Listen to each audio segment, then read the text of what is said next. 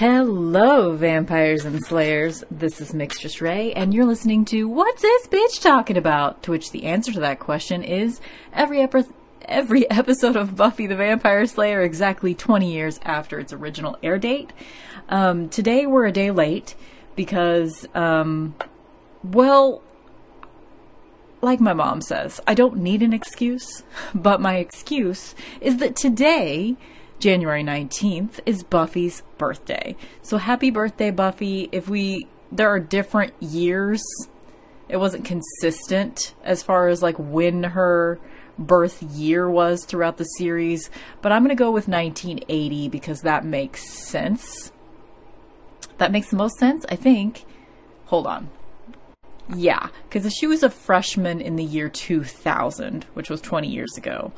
Um, and I was a senior in high school in 2001, and I was born in 82. It makes sense that Buffy is two years older than me, um, which is true. Because when I first started watching Buffy in season three, that was when she was a senior in high school, and at that point, I was a sophomore, I think. so, going by that, um, so this would be today would be Buffy's third 40th birthday. Yes. So happy 40, Buffy. wow, that's kind of cool. Um yes, okay. So, and it could be 81. 81 would make sense too. But again, this is a fictional character. But happy birthday, Buffy, in any case. We're doing this a day late. So, today we're talking about the episode Doomed. I've got to say, I don't have a ton of notes on this particular episode. Um, first of all, momentous occasion. Let's go ahead and mark the occasion. Not only is it Buffy's birthday, but this is the first time that we're talking about something.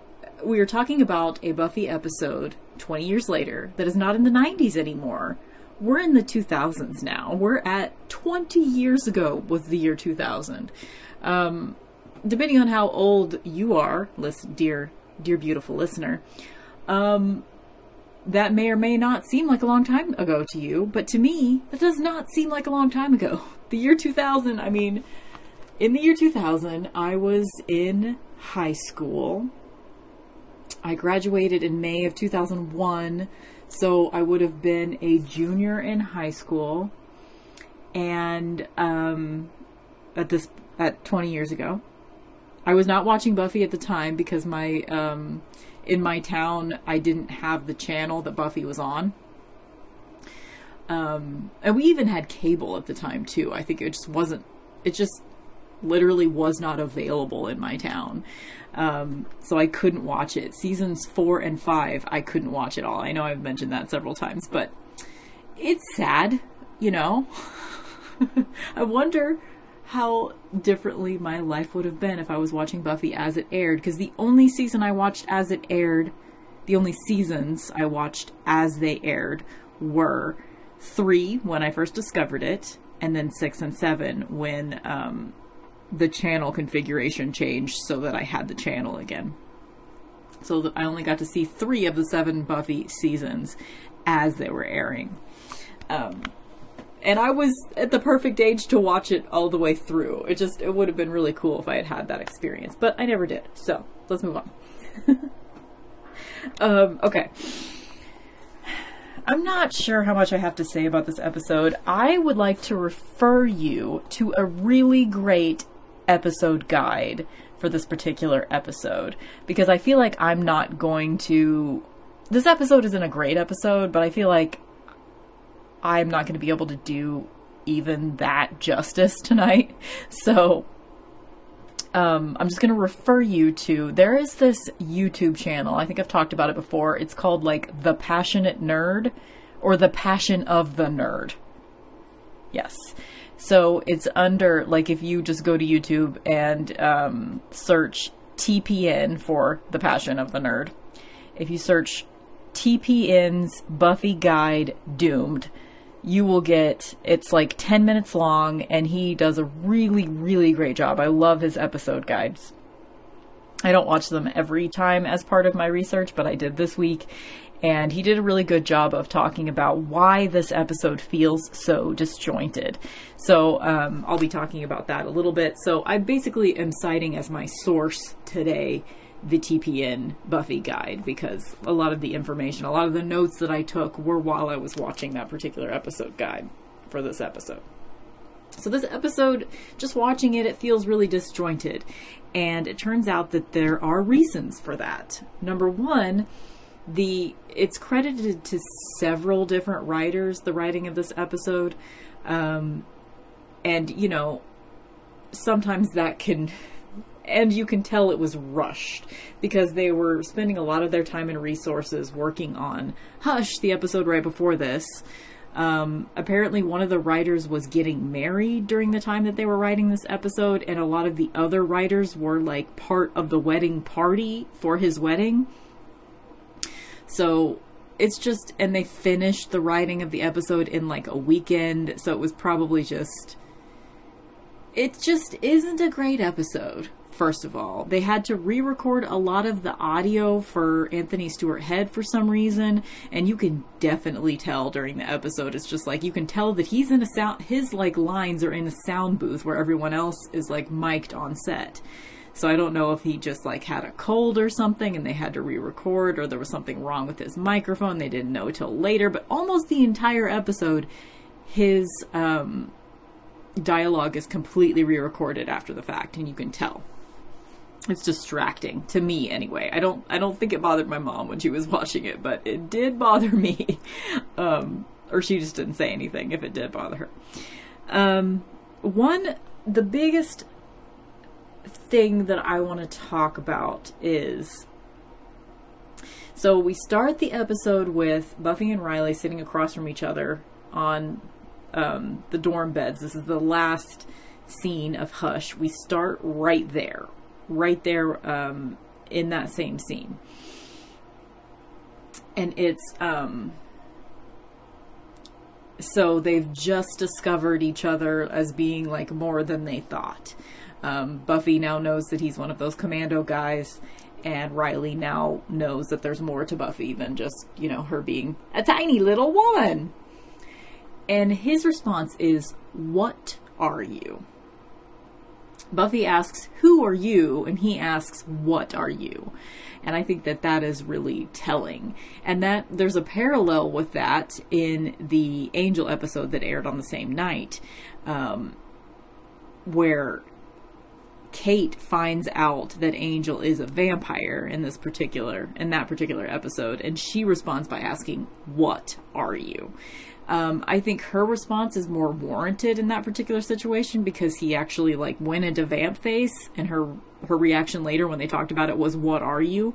But I think it's kind of telling of of the future of Riley and Buffy's relationship that his first response is to ask, What are you? He is right now part of a government agency that thinks of all supernatural things as all supernatural beings as animals and it's it's problematic and we're going to see a lot of that. And yes it turns out that Riley is able to overcome a lot of that but um yeah it's this episode really foretells their relationship. You know it's called doomed and it's because you know Buffy's initial reaction to finding out that he's one of the commando guys is, well, shit. I thought I was going to be, I thought that I was, for once, dating a nice, normal dude. You know, she really, for some reason, is attached to the idea that she doesn't want to date another supernatural creature, which doesn't really totally make sense because I don't think she could have that. But for some reason, she wants that. Like, I, it would just, it would be like never kill a boy on the first date. It would be like dating Owen if she was actually dating a normal boy because she would have to keep her identity secret um, if she were actually dating a nice, normal boy. And it just wouldn't work. She needs somebody that can fight by her side to at least a certain extent. She at least needs someone that can kind of hold their own. Um, you know, she couldn't because that person would be constantly put in danger because of his connection to the Slayer. So she would need somebody that could kind of hold their own. Um, which is why Buffy's like relationships with anybody are doomed just in general. And I'm glad that this show, for the most part, kind of gets that. You know, like that's why she only ends up dating supernatural people because that's all that would make sense for a slayer. She either needs to not have a relationship or she needs to have a relationship with somebody that can hold their own and that's it. So you would think that she would be kind of relieved to find out that he actually can hold his own to a certain extent. He can fight by her side. Um, but she's not excited by that. She's initially she just like pretty much immediately is like, "Oh, um, I thought you were a nice normal guy. You're not a nice normal guy, so let's end this." And from one standpoint, like I completely get it. So the rest of the episode kind of plays out with she's reluctant to try to date him. Sorry if it's distracting. I have a heater on in so that's what that white noise is in the background. Hopefully it's not too loud. Um so I think Buffy's PTSD response in this episode is interesting. I think that's possibly the only interesting thing thread in this episode. And they're treating her the other characters are all treating her like she's overreacting and blah blah blah. But she's not overreacting. She's been through a lot of shit. She's been through apocalypses, plural. She you know, it makes sense that her reaction to the earthquake is, oh shit, what's going on? What are the portents? Like something big could be happening right now. And Giles just kind of poo poos her. It makes sense that her first reaction to finding out that Riley isn't a nice normal boy is to take a step back and like reassess. She just needs some space right now and he does not give it to her. You know, like I think if he had just given her some time, given her a couple days to really like and I and I guess he couldn't really give her a couple of days because there was an apocalypse situation, but he doesn't try to leave her alone at all. He's constantly like literally putting himself in her path and forcing her to fight this shit out and telling her that she's all doom and gloom and she should like you know have an adventure, maybe maybe be excited for once or whatever. It's like First of all, he doesn't know her. He doesn't know her well enough to know that, you know, he's actually saying some true shit right now. He doesn't know that. So he really does not respect consent in this episode. So Riley gets some points taken off for sure. Um, he's pissing me off in this episode because she really needs space. She really needs to sort out her PTSD responses to having another relationship because her immediate reaction to finding out that he's part of the initiative is, oh God, am I doing this angel thing again? Am I doing this again? And she's not really self aware enough to see the nuances between these two people, which tracks for her character. Like she's impulsive, she's reactionary. She so her first reaction is, "Oh shit, I need some space," and he doesn't give it to her. And I think that's legit. I think she's allowed to have an overreaction to both Riley's character and the fact that she overreacted to the earthquake because like I can tell you as a person that's been through a life-altering tornado um you know, it used to be something that like it used to be like you know tornado warnings and stuff like that um, would be exciting to me. Like i'd go onto the porch and like watch the storm and it would be super exciting to me and i would be reacting more like riley reacts um, ooh it's my first earthquake you know like i used to be excited by that before i experienced the damage that that can that a tornado can do. And now every time there's like a freaking watch which happens multiple times every single spring, I freak the fuck out. And I know it's irrational that I freak the fuck out every single time, but it's what I do.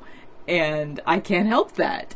And I can totally share Buffy's annoyance at Riley not taking it seriously, but I also remember when I was younger and I had the childlike glee that Riley has in that moment. So I think that aspect of it was interesting, but they just didn't really take it far enough. They just didn't really spend the time. They just didn't take enough time to properly execute this episode. This episode on its face could have been a good episode. I I mean, I think plot wise, it wasn't like the general skeleton of the episode wasn't bad. It's just the execution. And it's not even just that the writing was disjointed, which it was, but the editing was terrible as well. And not just the audio editing, with the fact that they had to re record Anthony Stewart Head's dialogue for some reason, but also in other ways the editing was strange. It's it's just not a great episode. Let me pause for a second and go get a beverage because I forgot to get one. Okay, that's better. It's daytime right now, so I'm not actually. Um, what I'm drinking is hibiscus LaCroix. Hmm. Sponsored by Hibiscus LaCroix. I wish. We drink a lot of freaking, like, bubbly water be- beverages in my house. Okay. Let me get to my notes here. Let's see what I say. What are you? Who are you? Oh, I think it's super cute. It's it's a good moment when Buffy like completely pegs him immediately. So I'm gonna read the quote.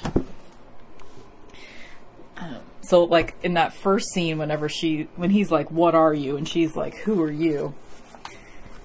Um, he says, "I can't tell you," and she says, "Well, then let me." You're part of some military monster squad that captures demons, vampires, probably have some official sounding euphemisms for them, like unfriendlies or non sapiens. And then he says, hostile subterrestrials. And then Buffy says, So you deliver these HSTs to a bunch of lab coats to perform experiments on them, which among other things turns them some of them into harmless little bunnies. How am I doing so far? Riley says, A little too well. So I think that's a really um, good moment. Um, I gotta keep that bookmarked because I'm gonna go back to that book. I didn't have to write down that particular quote exchange because it was already in the book Buffy and Philosophy. Oh. okay, where am I? Oh, one of my first um, notes for the episode is you don't know her, Riley, which I kind of already talked about. Giles was a little bit invalidating towards Buffy whenever she, like, as soon as the earthquake happened, which was at the end of that conversation between the two of them, they kind of agreed that they were going to take some space.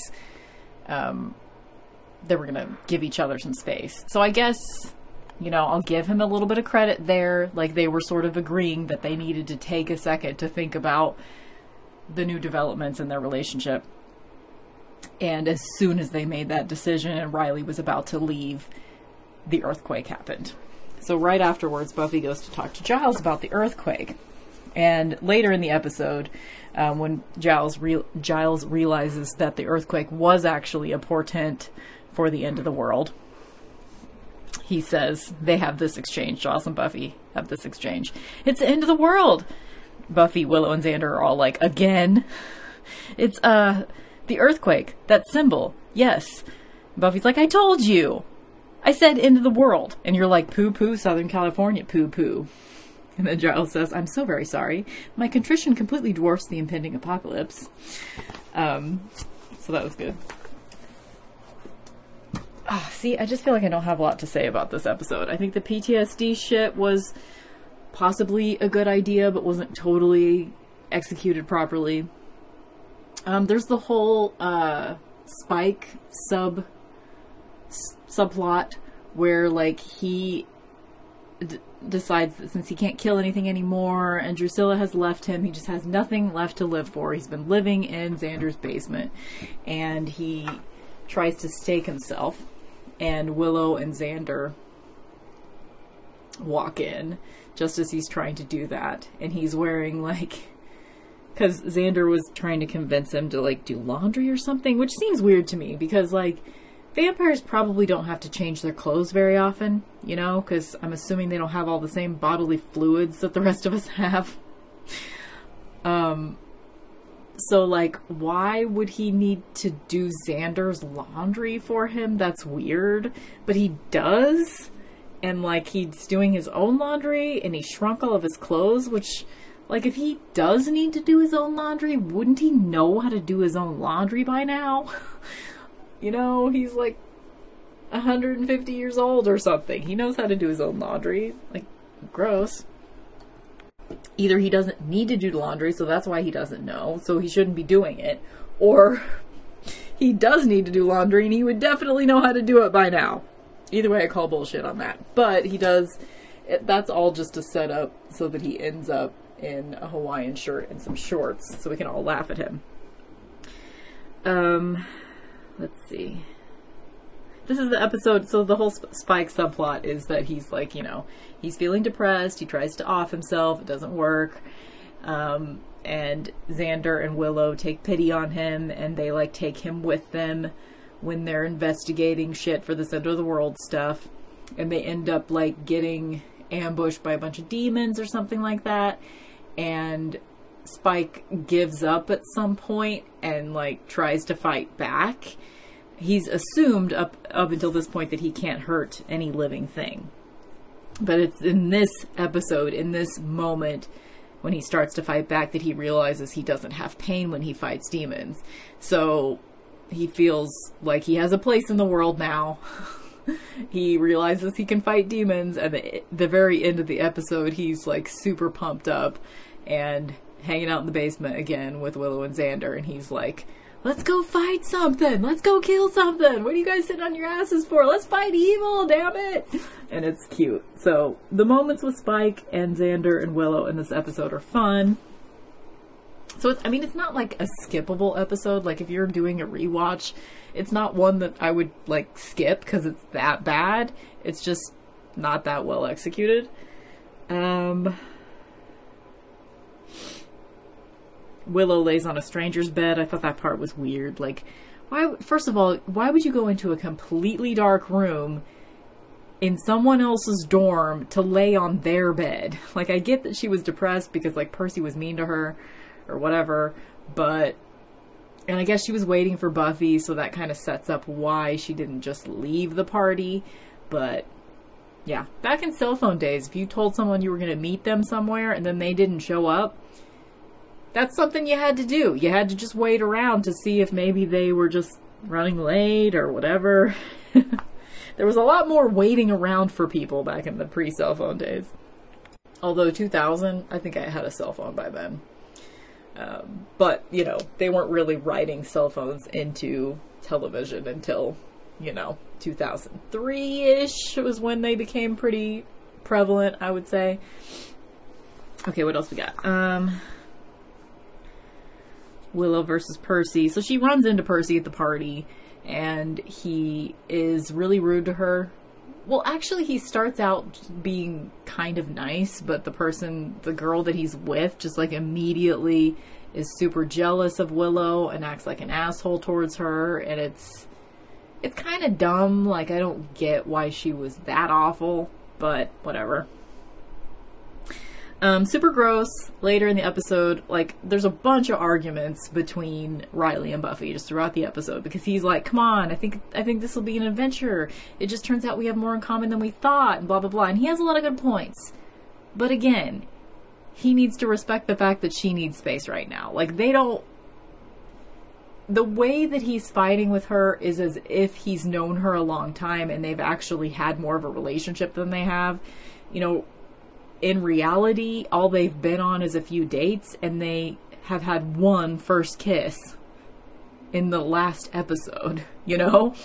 So the way that he's treating her is as if, you know, they've been dating for months, you know, and, and I think at that point he would have a right to kind of get in her face if he knew her well enough to know that she tends to run and she tends to isolate herself. He doesn't know that about her yet. So even though he's right, and it's just it's too soon for him to be acting like this. So it bothers me, but whatever. And this is where he says he says something about his skin humming when they're together and how exciting she is and stuff. And that part's cute. But then he's like, my every inch of me. my skin is humming my every inch of me or whatever. And it's like, ew, Riley, don't say my every inch of me. No. Stop. Um, they end up having to go back to the school for some reason. Oh yeah, because the the demons that are trying to bring apart the end of the world. Um, that's the end of my notes. The end of my notes is the literal school and the life they had with it is gone, which is a quote from the Passion of the Nerds video recap on this episode. Um, they have to go back there because that's where the Hellmouth is, and so there ends up being this is the first time that Buffy and Riley are fighting together. Um, she jumps into the Hellmouth to grab one of the demons because the demons were sacrifices to bring apart bring about the end of the world. They were sacrificing themselves. So she goes in after the very last one, falls in, and it's a whole physics nightmare because, like, first of all, she wouldn't be able to fall fast enough to catch up to another person that was falling into the rabbit hole of hell. Um, first of all. Second of all, like, she's attached to, like, a pulley rope thing that Riley has on his belt, which I'm pretty sure her pants would just rip off or something with that kind of force once she got to the end of it. Plus, he pulls her back up like he literally like pulls her entire body weight as she's holding on to the demon up through the hole with just his bare hands. It's just it's so distracting to watch. Like that is so you have to suspend so much disbelief. It's not even funny with that shit, and it bothers me. But I mean, that's it. That's like that's all. I, that's all of my notes. So let's just go ahead and call that the discussion of the episode doomed. It is not the best first episode for us to be talking about of the 2000s, but that's what happened. For whatever reason, we don't have a Buffy birthday episode in this season. So, I mean, I guess there isn't one in every single season. I feel like we did have one in the first three seasons. I mean, we had the one of her 18th birthday, the Cruciamentum. We had the one where in the second season when Angel had to, the judge or whatever gets assembled. Uh, right? Is that the judge? Is it the judge? I think so.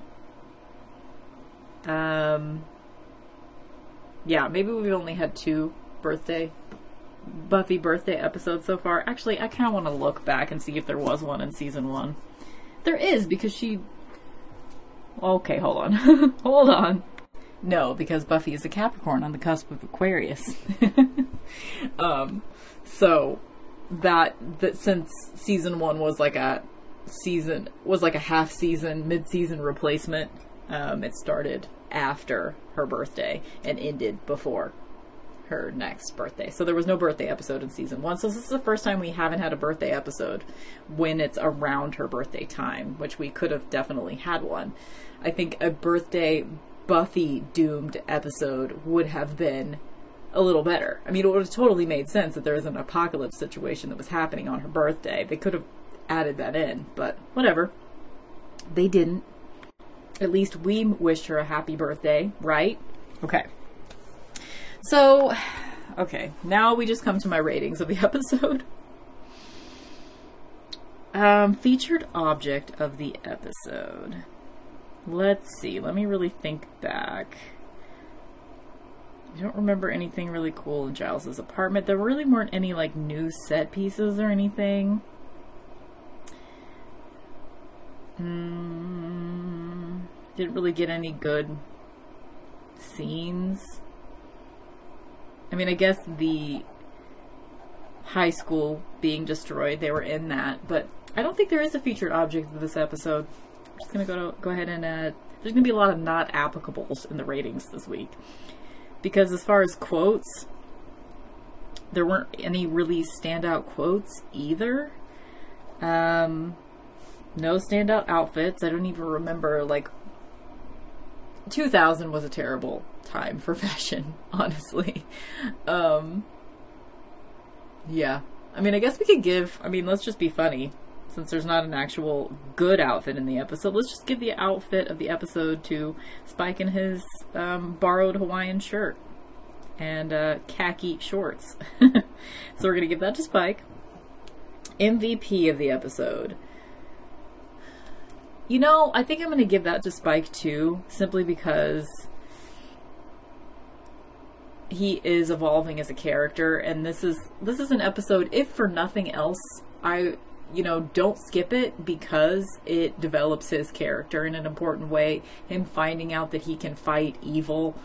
I mean it really just cements the fact that Spike is pretty much chaotic neutral you know, he doesn't give a shit if he's fighting for evil or against evil, as long as it's in alignment with who he loves and as long as he gets to do some violence, you know, so he doesn't care. Like, it doesn't, there's never like a moral, and, you know, it's not like he ever really bemoans the fact that he's, I mean, he does bemoan the fact that he doesn't fit into either world completely anymore but he just doesn't think twice about, oh, I can fight demons. Let's go ahead and fight them now. I'm good with that. It's fine, you know? Like he doesn't he's fine. He's fine as long as he can fight something.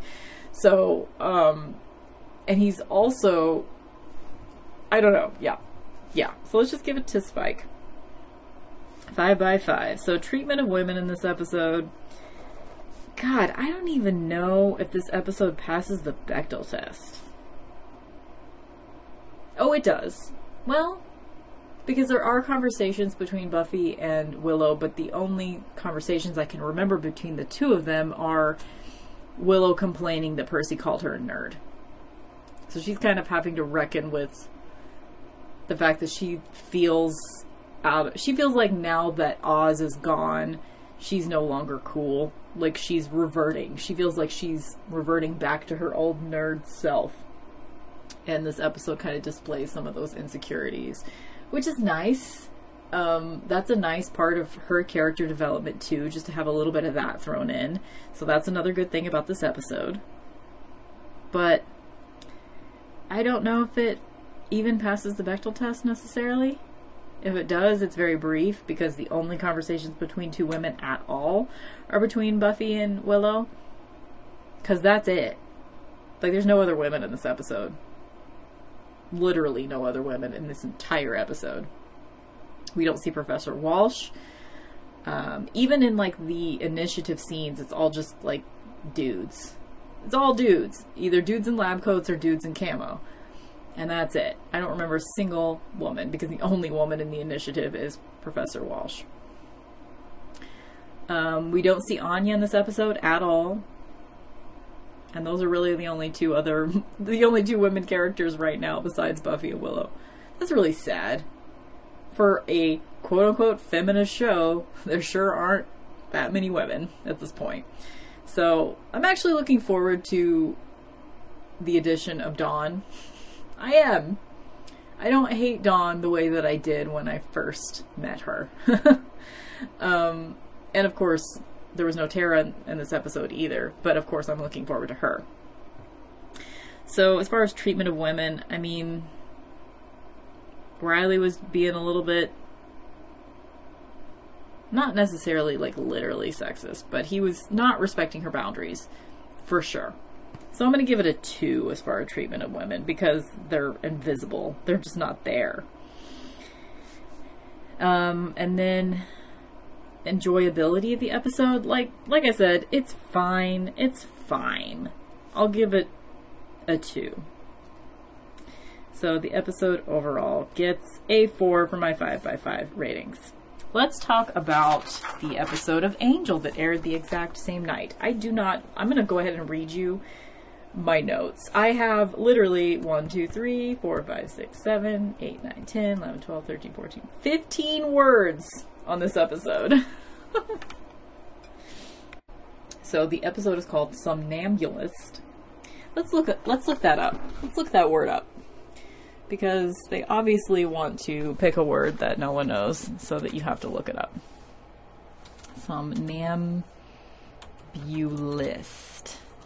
It's hard to spell. Yes, I'm making you listen to me look up a word on the internet. Somnambulist is a person who walks about in his or her sleep. Okay, so this is an episode. Let me let me read you my notes first, and then I will extrapolate upon them. These are my 15 words that I wrote about this episode. Ugh, Jeremy Renner. Angel is dreaming murder. Kate, Kate's dialogue. What are you? Kate stakes Penn through Angel. So we are introduced to a character named Penn, who's played by Jeremy Renner, which ew. And he is murdering, he's doing serial murders, like one every single night. Like he doesn't even take a break. It's ridiculous. But, and he's carving crosses into their cheeks. And um, Angel recognizes this as some as something that he used to do, which I call bullshit. Something that's that big a part of like the way that Angel used to kill that was his like signature killing style and we don't know this about him already. I call bullshit. Um but overall, the episode is just taken by itself without the context of the fact that we would know this about Angel already. Um, if the writers hadn't just thought of it. Um, it's it's a fairly well structured episode because um, it sets up the fact that Angel is always going to be worried that he's going to go evil again, and anyone that chooses to work with him is always going to be worried that he's going to go evil again, especially people because he's currently working with Wesley and Cordelia, who have both seen him evil. Actually, Wesley hasn't. I don't think Wesley has. Because when he showed up on the scene, Angel was had already come back from hell and he was good again. But he was well researched enough that he understands he knows the information of when Angel was Angelus. And like they're they're setting it up that like at any time it could become you know important for us to kill our main character because he might go evil. And i like that they're doing that. And i like that they show in several different scenes they show cordelia sort of like being super loyal to angel and backing him up but then in in a beat she'll be like oh i'll stake you dead like the second you turn it's over i'm gonna kill you and I like that. They're giving Cordelia more to do now that Doyle is gone, so that's a good thing. Um, they actually, I read this somewhere. I don't remember where I heard this, but the conversation between Cordelia and Angel at the very end of the episode, um, just sort of like touching moment situation, that was supposed to be a conversation. It was originally written to be a conversation between Doyle and Angel. But I think it works so much better. I think the fact that it's almost like they didn't trust Charisma Carpenter to have what it takes. I mean, they could have had her doing the whole vision thing from the beginning. We never needed a Doyle. Doyle didn't have to be there. All of those, like, you know, it could have been Cordelia from the beginning or someone else but I'm I'm happy to see Cordelia having more to do and she will continue to develop as a character. So it's nice to see that starting to happen. And it's nice to see Wesley too. Like he's just being a being a doofus at this point and it's fine. He's trying to make himself useful. Um, and he's also just kind of like doing a side eye towards Angel at all times, which I think is appropriate because you never know. like working for an ensouled vampire, you know, that's new territory. Like there literally isn't a single other ensouled vampire at this point in the Buffyverse. So it makes sense to be wary, and I think that's a good thing. So it turns out that Penn is actually, which is, is another thing I call bullshit on because I feel like at this point we have known Angel for, you know, almost four years now. I feel like at this point we would know if Angel had a bunch of, you know, vampire babies out there. And this episode introduces someone that he sired like a hundred years ago or more. And I guess it would be more than that because he's been ensouled for like the last hundred years. But anyway, we're introduced to a vampire that he made and he ran around with for a while. We've never heard of him before and we'll never hear about him again. So I just think that kind of thing, just like tacking that shit on like that, I just, from a plot perspective, I just think it's gross. Like, don't introduce some vampire baby for one episode. I mean, that's a big deal. Choosing to make someone immortal is a big deal. And we have, up to this point, and I, I think I don't think this is ever brought up again that like he has any other vampire babies. It's like the only vampire he ever made was Drusilla. That is all we ever know is that he made Drusilla and that is it. And you know, just to throw this guy in there for one episode, it, it was all just a conceit to reveal to Kate who he was. Um, so this is the first time that Kate, the detective, the small blonde girl that he needs to save, um, finds out. And throughout the episode, there's a lot of like him asking her. In the beginning of the episode, he asks her if she trusts him. And she says, You know I do, or something like that. And her trust is immediately taken away as soon as she finds out that he's a vampire.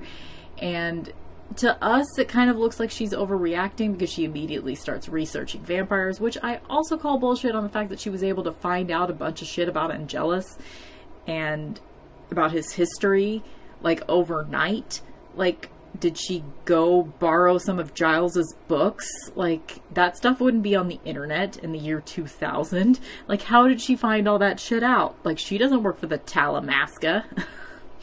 okay. Um, sorry, that's, that's a Anne Rice reference. the Talamasca is kind of like the Watchers Council. She doesn't work for the Watchers Council. Um, so I call bullshit on her finding out all the information on him, but the fact that she just like immediately needs space from Angel when she finds out that he's a vampire, um, she didn't even know vampires existed before this. So she needs time. So it may look like she's overreacting to us to like completely shut him out and stop trusting him immediately, but it makes sense. That's what a person would do in her situation. Um, so if I did MVP ratings for um, Angel, which I don't, but if I did in this episode, it would be Kate because she adapts pretty quickly to learning that there are vampires in the world and she does a shit ton of research and she rises to the occasion. She stakes Penn and she does it with such precision that like Penn is behind Angel and has his arms like pinned back and she stakes through Angel's stomach at such an angel angel at such an angle that it goes up into Penn's heart. And I realize that's kind of like how could she have been that precise, but she's a badass. So she did that on purpose. Like even though she didn't know how she felt about Angel, she feels like maybe he's a liability. She's she feels like maybe he can't be trusted. She doesn't really know. She's not completely in black and white thinking mode like Riley is right now. Um, but I guess he's not completely in black and white thinking either. But she knows enough. She is skeptical enough that she is going to allow him to live and she doesn't want to kill him. So I think that's really cool that that's how the episode ends with her staking Penn through Angel. And he's like, You missed. And she's like, No, I didn't. She knew exactly what she was doing. I like that. I thought that was just a good moment. So, does this episode pass the Bechdel test? Absolutely not. The only two female characters in Angel are Cordelia and Kate. And they do not talk to each other at all in this episode, and there just aren't any other women at all in this episode. That's it. Um, so my five by five ratings. Let's see. As far as like treatment of women in the episode, I mean, they gave Cordelia. They're giving her shit to do, and they're letting Kate be a somewhat nuanced character, and they're letting her be a badass a little bit. Um, she's not totally damsel in distress in this episode. Um, so I'll give it a three. It's it's decent. I mean, the fact that two women do not talk to each other and there aren't enough women means it's not higher than that. But the women that are on screen are being treated decent in this episode. And as far as overall enjoyability of the episode, like I fucking hate Jeremy Renner, and there are just like problems with this episode that I talked about already. But overall, it's not a bad episode, and it's one that needs to be there because of some of the things that it accomplished. Like Kate at some point needed to find out that he was a vampire and like figure out how to repair her trust in him. Um we needed yeah, I mean it's just it's fine. This episode is fine. I'll give it let's see. It's about the same level as fine, I think, as Doomed. Like as far as the actual like amount that I enjoy watching this episode, it was about on par with Doomed. So I'm gonna give it a two because that's what I gave Doomed. So it gets a six altogether. so it gets a higher score because it gets a higher score. That's okay. Um, yeah. It's interesting because like I hold Buffy episodes to such a higher standard that I end up scoring them lower if I just kind of think they're okay. Whereas with Angel episodes, I'm like shocked if I think they're okay because I don't hold any expectations for them. So don't ever take my rating system seriously. I know no one is, but just in case, don't because it's totally inaccurate. So I think that's it. Like, I feel like I talked so little, but it's still been 45 minutes. Anyway, I hope you guys are having a great 2020 so far. Happy new decade, happy new year. It's the first time I've gotten to talk to you guys this year. Um, just a little bit of like a personal update. Like I told you guys last week, or last week, last last episode, I think I told you that I was having this like dead tooth situation going on. I finally have the procedure scheduled, so I'm going to be getting one of my front teeth removed on Wednesday, the 22nd. So be thinking of me if you're listening to this in real time. Um, and they're going to be putting in um, an implant.